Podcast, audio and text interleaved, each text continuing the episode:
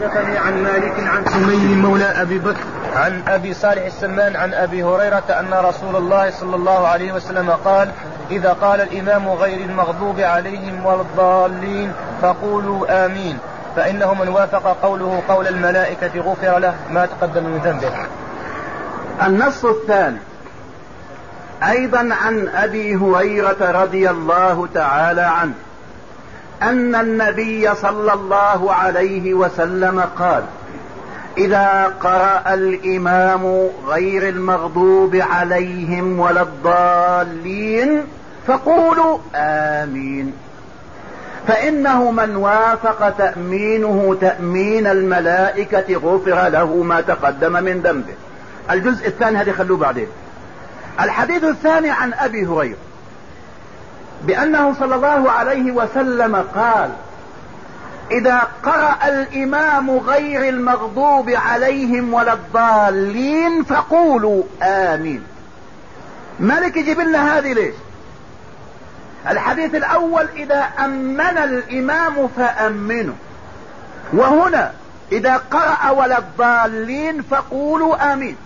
اولا رأي المالكية.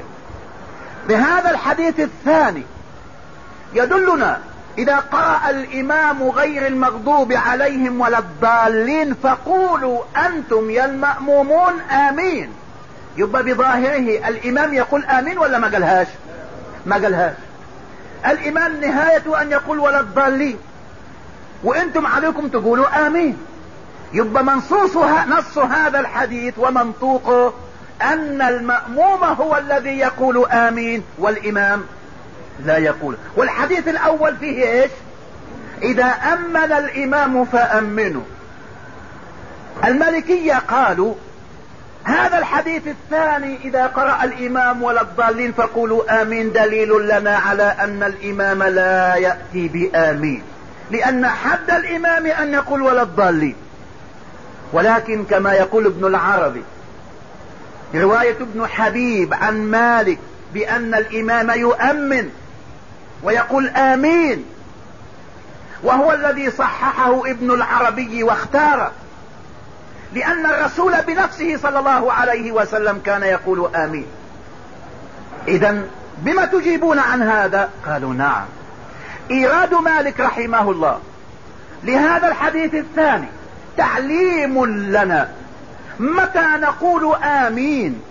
هل نقولها إذا قال إذا أمن الإمام وانتهى وفرغ منها أو إذا شرع في التأمين نقول معه؟ ها؟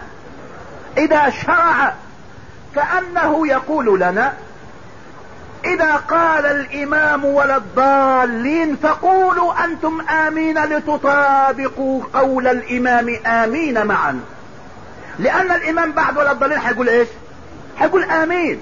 فأنتم تكونوا متعهدين حينما يقول ولا الضالين تقولون آمين فتتوافق مع تأمين الإيش؟ الإمام. يبقى هذا الحديث الثاني لإسقاط التأمين عن الإمام ولا لتعليم المأمومين متى تصادف آمينهم امين الإمام؟ ها؟ لتعليم المأمومين. وهذا الحديث يتممه الحديث الأول. وعلى هذا فمن وافق تأمينه تأمين الملائكة. لأن النصوص الأخرى إذا قال الإمام آمين أمنت الملائكة في السماء فمن وافق تأمينه تأمين الملائكة غفر له. يبقى هنا تأمين الملائكة مرتبط بتأمين من؟ الإمام. فإذا قال الإمام آمين قالت الملائكة آمين تؤمن على قراءة الإمام.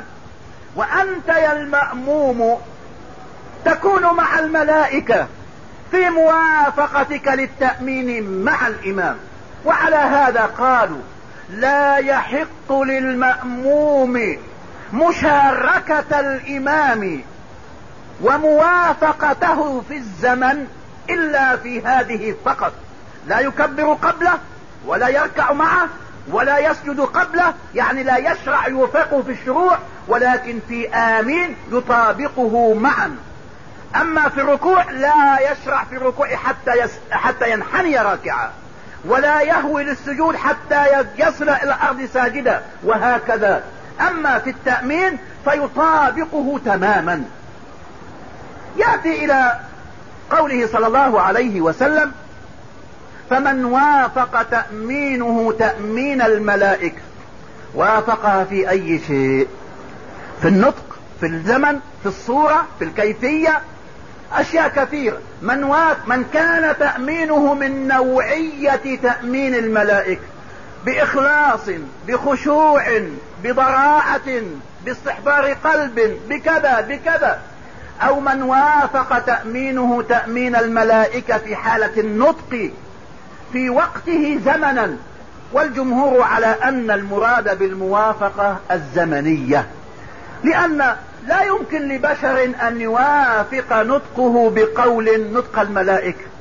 في الإخلاص وفي الخشوع وفي الخضوع واستحضار المعنى إلى آخر لن يكون الإنسان كالملائكة في الطهر ولا في هذا هذه الناحية. اذا الذي يمكن الموافقة فيه هو إيش؟ الزمن. بدليل الإرشاد إذا قال الإمام ولا الضالين حالا قولوا آمين لتوافقوه في الإيش؟ في الزمن. والله تعالى أعلم.